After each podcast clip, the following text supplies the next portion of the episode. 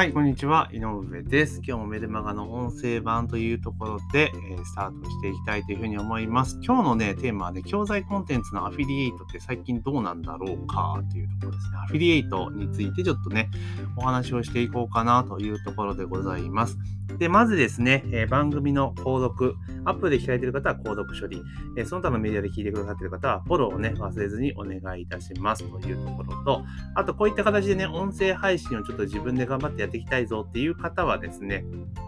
ぜひ、あの、音声の概要欄にね、ミニメディア、えっ、ー、と、の、えー、ミニ、ん？じゃ音声配信の取説というね、えー、無料のコンテンツを配布しておりますので、まあ、よかったらこちらね、概要欄の方からチェックいただいて、えー、請求をいただけたらなというふうに思います。はい。というところで、12月の今日は6日ですね、第2週目突入というところで、まあ、着々とですね、2021年も、えー、終了に向かって突き進んでるわけなんですけども、皆さん、え、いかがお過ごしでしょうかということで、最近めちゃめちゃ寒いですよね。本当に嫌になっちゃうなっていうぐらい寒い感じで。で、私の仕事場、仕事部屋ってね、北側なんですよ。だからめちゃめちゃ寒いんですよね。で、リビングが南側なので、南はめっちゃ暖かいんですけど、本当になんか同じ家の中かいっていうぐらい気温差があるようなところでやってるんですけどもね、まあ体調管理気をつけなければなというところでございます。で、来週はですね、東京に、え、出張に出ます。えー、とね、資金繰りかなんかのね、あの、研修会というところで、まあ、認定支援機関のね、研修というところで、まあ、中小企業向けの、まあ、資金繰りの計画とかね、分析とかそういった部分の手法を学びに行くという、久しぶりに東京に遠征しますので、まあ、ちょっとね、気分転換できるかなというところでございます。というところで、ちょっと前置き長くなりましたけれども、まあ、本日のね、本題に入っていこうかなというところでございます。え、教材コンテンツのアフィリエイトっていう話で、まあ、アフィリエイトってっていうともう最近は軒並みあれですよね、もう普通になんか美容系の商品とか、あのなんか資料請求とか、まあそういうのがもう完全にもう一般化しているのかなと。むしろ以前ね、本当に今から6、7年ぐらい前に主流だった、えー、教材コンテンツ、ノウハウとかを売ってるようなコンテンツを、まあ、あの、アフィリエイトで売るっていうこと自体がもうすごくマイナーというか、もうそんな状況になってしまったのかなというような印象を持っています。で、まあ、特に今が3、4年ぐらい前の仮想通貨ブーム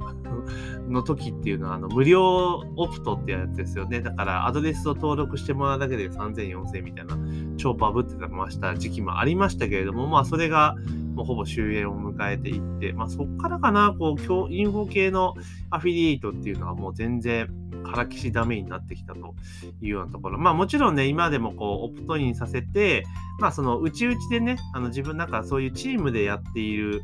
企画をして、で、そこのリストを回しているっていうケースはありますけれども、まあ以前のように誰でも彼でもっていう時代ではもう完全になくなってきてるのかなという印象を持っています。で、教材のアフィリエイトどうなのかっていうと、もうほとんど今ないっすよね。あの、ないって何がないかっていうと、あの、オープンでアフィリエイトできる商品がないんですよ。教材が。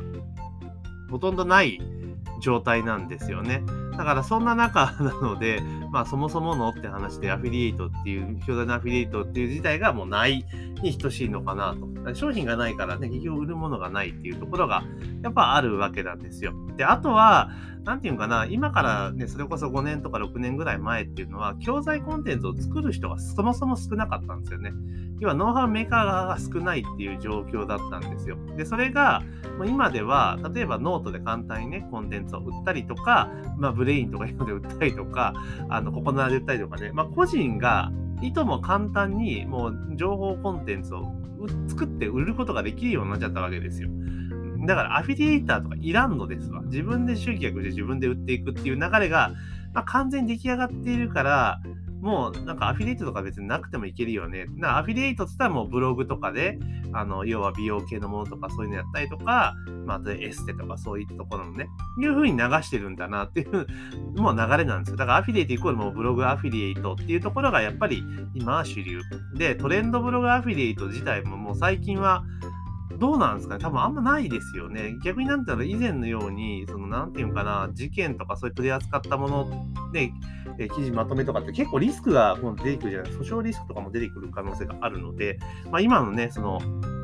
結構ネット上でね、誹謗中傷ってかなり問題になってますから、まあ、誹謗中傷じゃないにしても、まあ、そういった問題を大々的に取り上げてアクセスを集めてっていうのももうなかなか難しい時期なのかなとも思っています。そうなってくるともう本当にあの商品をブログで紹介したりとか、あとはもうそれこそインスタグラムで紹介したりとか、多分そういうのがもう完全に主流なんだなっていう感じでありますね。だから従来のように、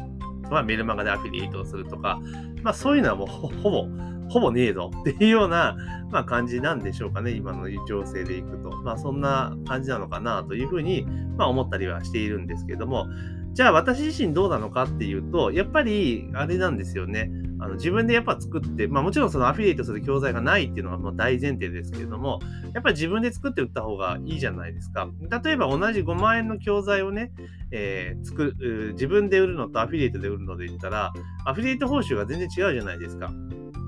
もちろん自分で、えー、作って売ったものに関してはサポートとかが当然つい必要になってきますけれども、例えば5万円の商品をアフィリエイト報酬50%で売ったとしても、えー、売上でいくと結局は、まあ、売上5万で一緒なんだけれども、ではアフィリエイトの場合だと、利益は2万5千円しか入ってこないわけですよね。半分なんですよ。で、自分で作った場合っていうのは5万円丸々、手数料とかちょっとどけたとしても5万円丸々入ってくるって倍違う、違うってことなんですよね。同じ価格帯の商品を売れば。だから、自分でコンテンツ作れない人は当然アフィリエイトって話になるんですけど、コンテンツ作れる人は、実は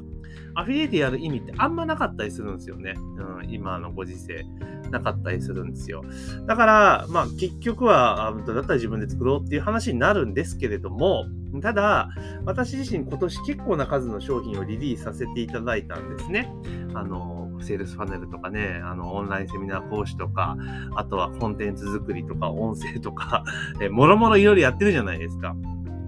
で、もちろん、それで当然募集して作って売っていくってことで何回も売っていけるんですけれども、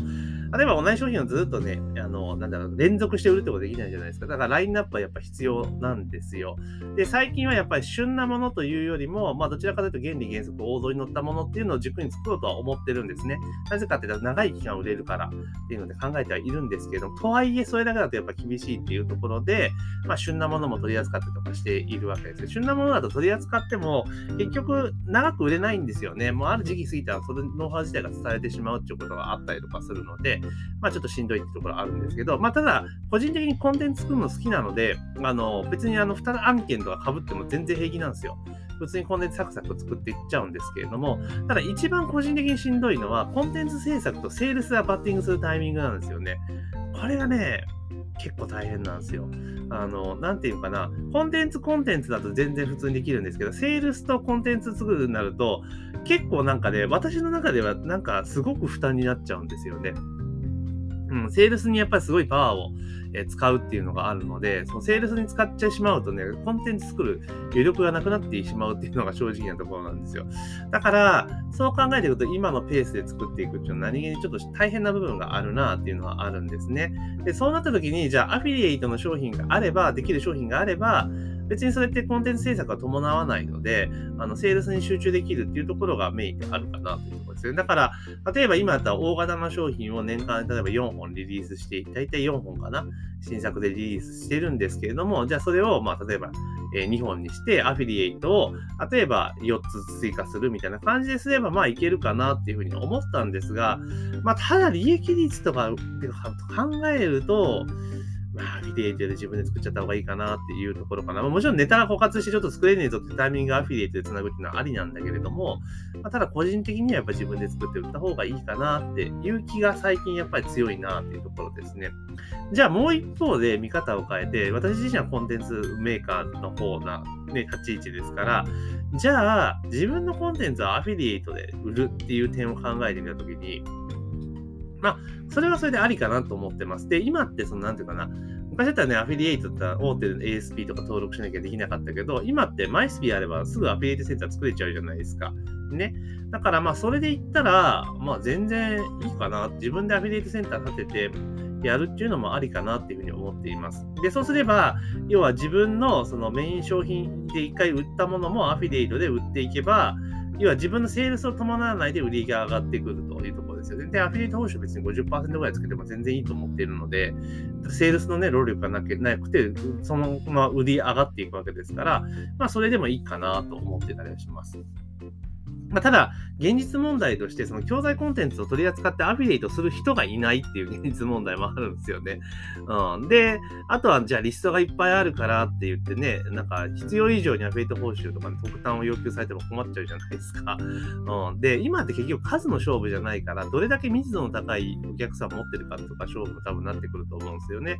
だからそう考えると、まあ自分のところでアフィリエイト、商品をアフィリエイトに扱うってやるのにしても、あくまでもその自社のアフィリエイトセンターの中での本当クローズドの感じですよね。本当自分のこと知って、相手、その紹介してくれる人を知っている